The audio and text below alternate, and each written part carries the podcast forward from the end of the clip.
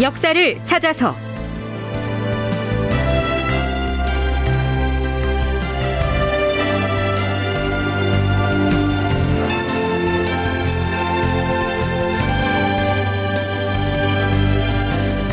제 1083편 윤선도를 함경도로 유배하라. 극본 이상락 연출 조정현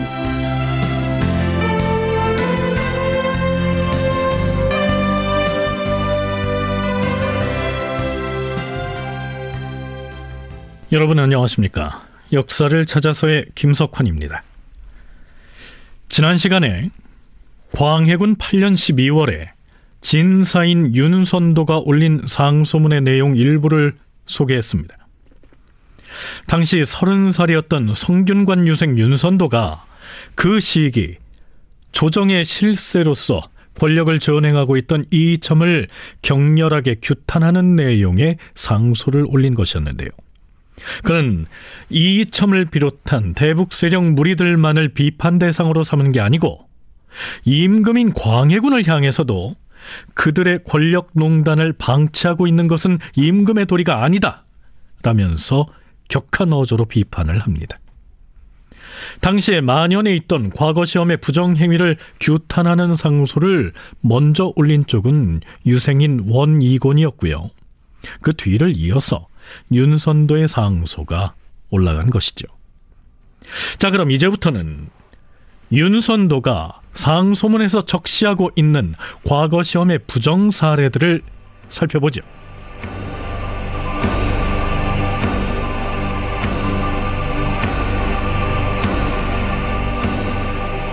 추상 전하, 과거는 선비들이 처음으로 벼슬에 나가는 방편인 탓에 모두들 빨리 관직에 진출할 마음을 품고서 어떻게든 합격을 하려고 구차한 잔꾀를 쓰고 있어옵니다. 다른 사람의 글을 가져다가 자신이 쓴 것이냐 차수를 하기도 하고 시험을 주관하는 관리들과 내통하였다는 말들이 사람들 사이에서 공공연하게 나돌고 있어옵니다.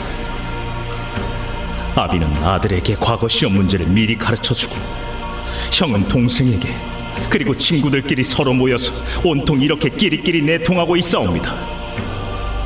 간혹 백 명 가운데 한두 명이 이와는 반대로 정당하게 시험을 치르려고 하면 그 사람은 도리어 비웃음을 사는 실정이옵니다.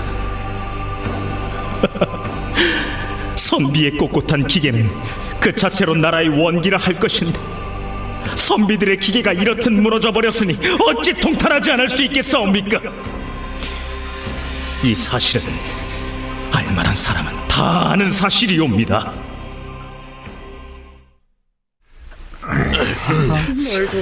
자, 이보게돼. 얼마 전에 발표한 금년도 전시의 급제자 가운데 시험 문제를 출제하고 감독하는 고시관의 친인척들이 즐비하다. 이런 얘기 혹시 들어봤는가? 그거 모르는 유생이 어딨나? 고시관의 아들, 형제, 조카를 비롯하여 그들의 친인척 중에서 급제한 자가 10명도 넘는다고 하던걸? 얼마 전에 한성 초시인 반시를 치렀자는가?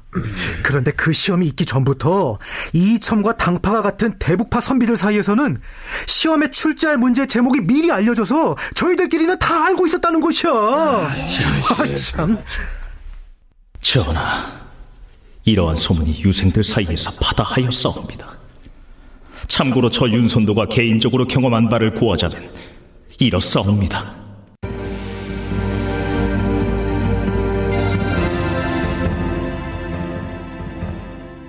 어느 날 민심이라는 진사가 윤선도를 찾아왔다.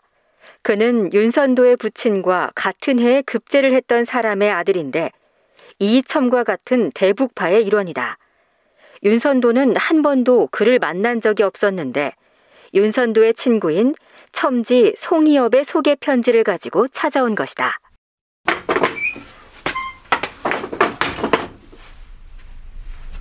아, 어인일로 이에까지 나를 찾아오셨습니까? 일단 안으로 드시죠. 예, 예. 뭐 부탁할 일이 좀 있어서. 아, 친구의 소개로 오셨다고 하니 무슨 부탁인지 말씀을 해보시죠. 그 다름이 아니라 사문 유치를 좀 빌려보려고 왔습니다. 갑자기 사문 유치는 왜요? 아, 그 책들 중에서 긴히 좀 찾아봐야 할 대목이 있어서. 네, 참고로 사문 유치는 중국에서 인사와 관련된 내용들을 여러 시대를 망라해서 수집 편찬한 책이죠. 사문유치는 한질이 총 221권의 책으로 이루어져 있습니다. 그 중에서 170권은 송나라 시대 사람 충목이 저술을 했고요. 51권은 원나라 때의 부대용과 축연이라고 하는 사람이 각각 추가 저술한 방대한 분량의 문헌을 말합니다. 윤선도는 전체를 다 빌려주고 싶지는 않았으므로 몇 번째 권이 필요한지를 물었다. 그러자 민심이 이렇게 대답했다. 음, 일단 청명절과 관련된 내용이 실려 있는 책이 필요합니다. 그래요? 나도 사문 유치에서 청명에 관한 내용을 읽은 기억은 나는데 아, 아, 마침 내 방 책장에 해당 책자가 있었네요 음. 자 여기 있으니 깨끗이 보고 돌려주십시오 음, 고맙긴 합니다만 다른 책자도 좀 보았으면 하는데. 아예 이참에 전지를 다 빌려주실 수는 없겠습니까? 내가 지금 살고 있는 이 집에 사문 유치 전지를 다 갖다 놓지 않았습니다 무슨 내용이 나오는 책이 또 필요한지 말씀해 보세요 그 등촉부에 관한 내용이 들어있는 책이 있었으면 합니다만.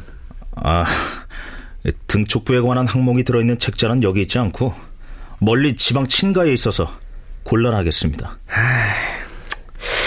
자, 그럼 사람을 시켜서 좀 갖다 주시면 안 되겠습니까? 그걸 찾으러 보낼 만한 사람이 없습니다. 그럼 제가 제가 가서 같이 찾아오겠습니다.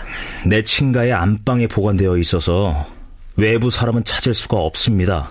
그렇다면 내가 말을 빌려줄 터이니 윤진사가 말을 타고 직접 가서 가져오는 것은 어떻겠습니까? 내가 지금 다른 손님을 응대하고 있어서 갈 수가 없습니다.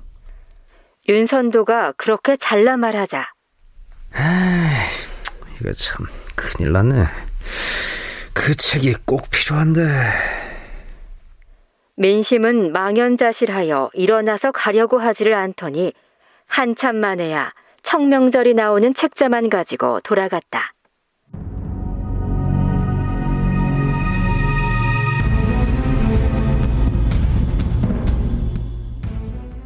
자, 여기까지가 윤선도가 집으로 찾아온 이 민심이라고 하는 사람과 주고받은 대화의 내용입니다. 참고로 등촉부라는 말은요, 궁궐 내에서 등불과 촛불 밝히는 일을 전적으로 담당했던 부서를 일컫습니다. 윤선도는 자신이 겪은 이 일화를 근거로 삼아서 광해군에게 올린 상소문에서 이렇게 고하고 있습니다. 주상 전하, 신이 민심이라는 자를 만나고 나서 얼마 뒤에 시험장에 가보았더니 거기에 유류화라는 제목이 떡 걸려 있었사옵니다. 그래서 사문유치에서 유류화를 찾아보니 그것은 청명절에 임금이 하사하는 것이었사옵니다. 또한 등촉부에도 그 시험에 참고할 만한 내용이 많이 실려 있었사옵니다. 참으로 이상한 일이 아니옵니까? 신은 마음속으로 탄식할 수밖에 없었사옵니다. 주상전하께서 친히 시험장에 왕림하셔서 치르는 시험인데도 감히 사전에 유출했던 제목으로 출제를 했으니 이것은 임금을 무시하는 처사가 아닌가? 이 점이 어쩌다 이렇게까지 되었단 말인가? 논술 시험의 제목으로 출제됐다는 유류화란 대궐 안에서 그동안 쏘던 불을 끄고 버드나무로 만든 판에다 느릅나무를 비벼서 새 불씨를 살리는 의식을 일컫습니다. 윤선도는 이 이첨이 개인적으로 획책한 과거 시험의 부정 사례도 언급하죠. 전하, 이첨의 아들 네 명이 모두 미리 시험 문제를 빼내거나 다른 사람의 손을 빌려 답안을 작성해서 과거에 급제한 일에 대해서는 지금 온 나라의 사람들이 모두 수군거리고 있사옵니다. 이첨의 아들들은 제조와 명망이 없는데도 잇따라 창원을 차지하기도 하였고 혹은 전혀 문장을 짓는 실력이 없는데도 과거에 너무 쉽게 오르기도 하였기 때문이옵니다. 그러나 이첨의 도당들이 이미 과거를 자신들의 소유물로 삼아서 멋대로 하고 있는 터에 그 아들들에 대한 일을 세상 구구하게 논변할 생각은 없사옵니다. 자, 이쯤에서 총신대 송웅섭 교수의 얘기 들어보시죠. 어, 윤선도 상소가 올라오기 전에 그 앞서서 그 원희곤이라고 하는 사람, 유생 원희곤이라고 하는 사람이 있습니다. 이 원희곤도 당시에 만연했던 과거 부정에 대해서 폭로하는 상소를 이제 올렸어요. 그래서 이제 이거는 어떤 의미에서 보면 정당한 문제 제기인데 오히려 상소를 올린 원희곤이 고초를 당하게 되죠.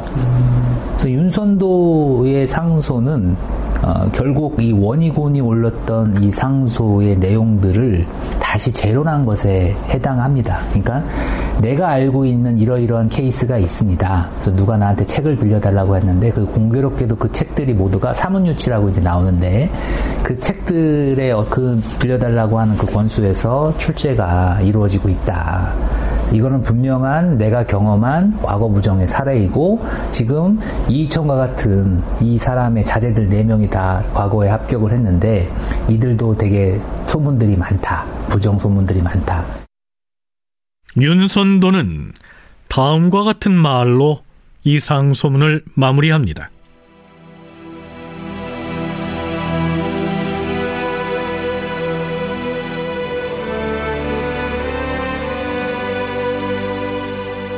전하, 신에게는 노쇠하고 병든 늙은 아비가 있었는데 이 상소를 올리는 아들을 민망하게 여겨서 온갖 말로서 중지시키려고 하였사옵니다.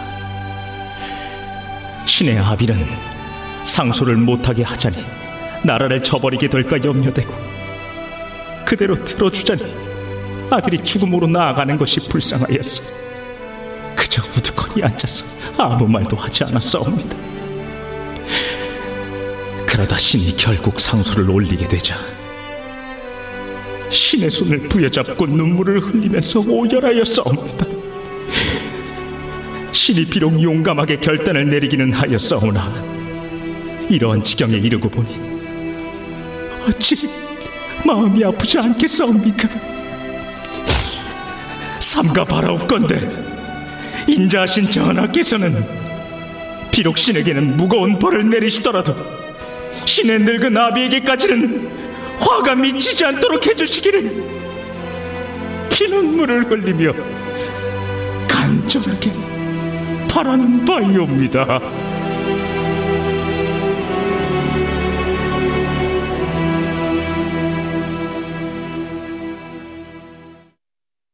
자, 그런데요. 윤선도의 아버지는 친부가 아니라 양아버지였습니다.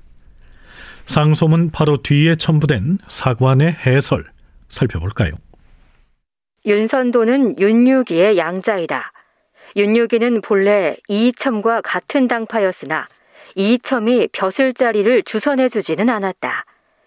윤선도의 상소가 들어가자 왕은 윤유기에게 잠옷 의혹을 가졌는데 이이첨이 왕에게 밤낮으로 호소하며 애걸하였기 때문에 벌을 받지 않고 풀려났다. 이런 사연이 있었던 것이죠.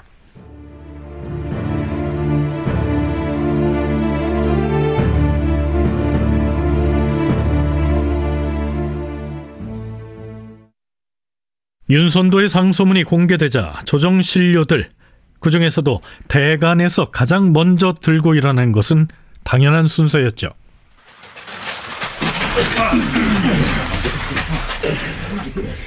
주상 전하, 신들이 윤선도의 상소문을 대강 살펴보았사온데 그 내용이 경악스럽고 괴이하여서 어찌할 바를 모르겠사옵니다. 전하, 윤선도는 상소에서 대신, 삼사, 승정원 그리고 이조와 병주까지 싸잡아서 끝없이 비난하고 무지막지하게 공격을 하였사옵니다. 그가 역적을 토벌한 이첨에게 악명을 씌우고 벼슬 자리에 있는 선비들을 일망타진할 계책을 세웠으니 참으로 의무막이 짝이 없사옵니다. 주상 전하, 이첨의 충성과 절이는 나라 사람들의 입을 모아 칭찬할 정도로 모르는 이가 없사옵니다.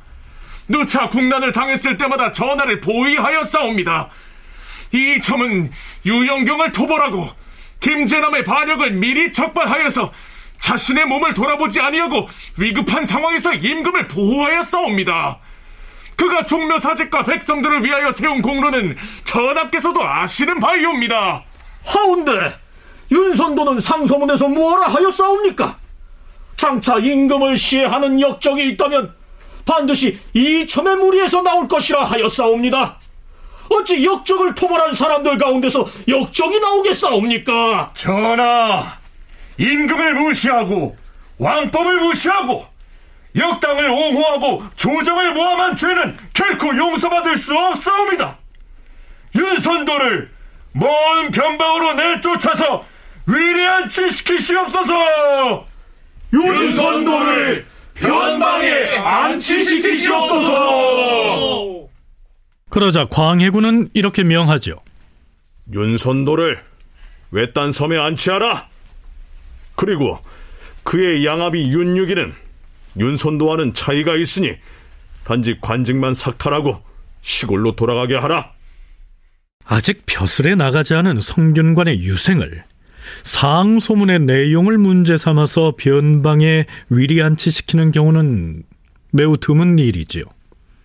본래 유생은요, 유학을 공부하는 학생의 신분이기 때문에 통상 유교에 배치되는 이단 문제 등에 대해서 주로 상소를 올립니다. 그런데 우리가 살펴본 윤선도의 상소문은 당대 정치 실세들을 격렬하게 공격하는 내용을 담고 있어서 부득이하게 중형을 내리지 않았나 여겨집니다. 총신대 송웅섭 교수의 얘기 이어집니다. 유생들이 상소를 올리는 것은 불교 문제를 거론하거나 이 이단에 대한 시비에 이 사람들의 목소리를 국가에서 유생임에도 불구하고 목소리를 내도록 해줬던 것이거든요. 이 시기에 이런 부분들은 과거 문제에 대한 비판을 하지만 한편으로는 이 점을 공격하고 있다라고 하는 점에서 광해군 입장에서는 조금 더 단호하게 처벌을 내린 것이다라고 할 수 있습니다. 광해군은 윤선도를 절도, 즉 바다 멀리 외딴 섬으로 유배하라고 명했지만 얼마 뒤 윤선도의 유배지는 함경도 경원으로 바뀝니다. 앞에서 소개한 윤선도의 상소는요. 한낱 성균관 유생이 올린 것이기는 하지만 그 내용이 워낙 파격적이어서 역사 기록에서는 병진소라고 하는 별칭으로 통합니다. 상소를 올렸던 서기 1616년이 바로 병진년이었기 때문이죠.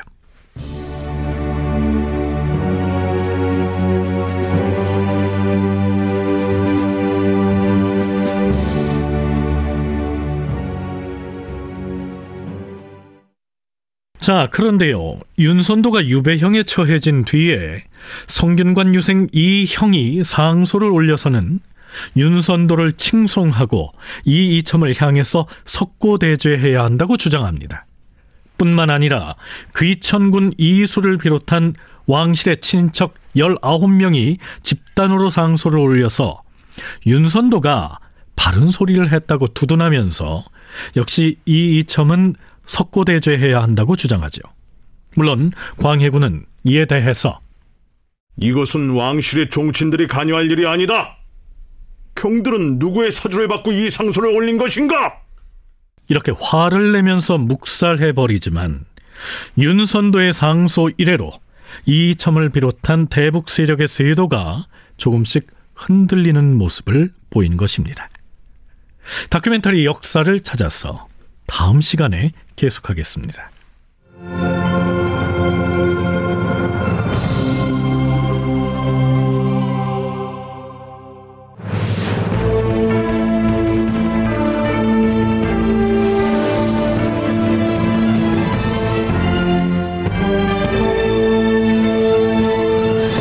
다큐멘터리 역사를 찾아서 제 1083편 윤선도를 함경도로 유배하라 이상락 극본 조정현 연출로 보내드렸습니다.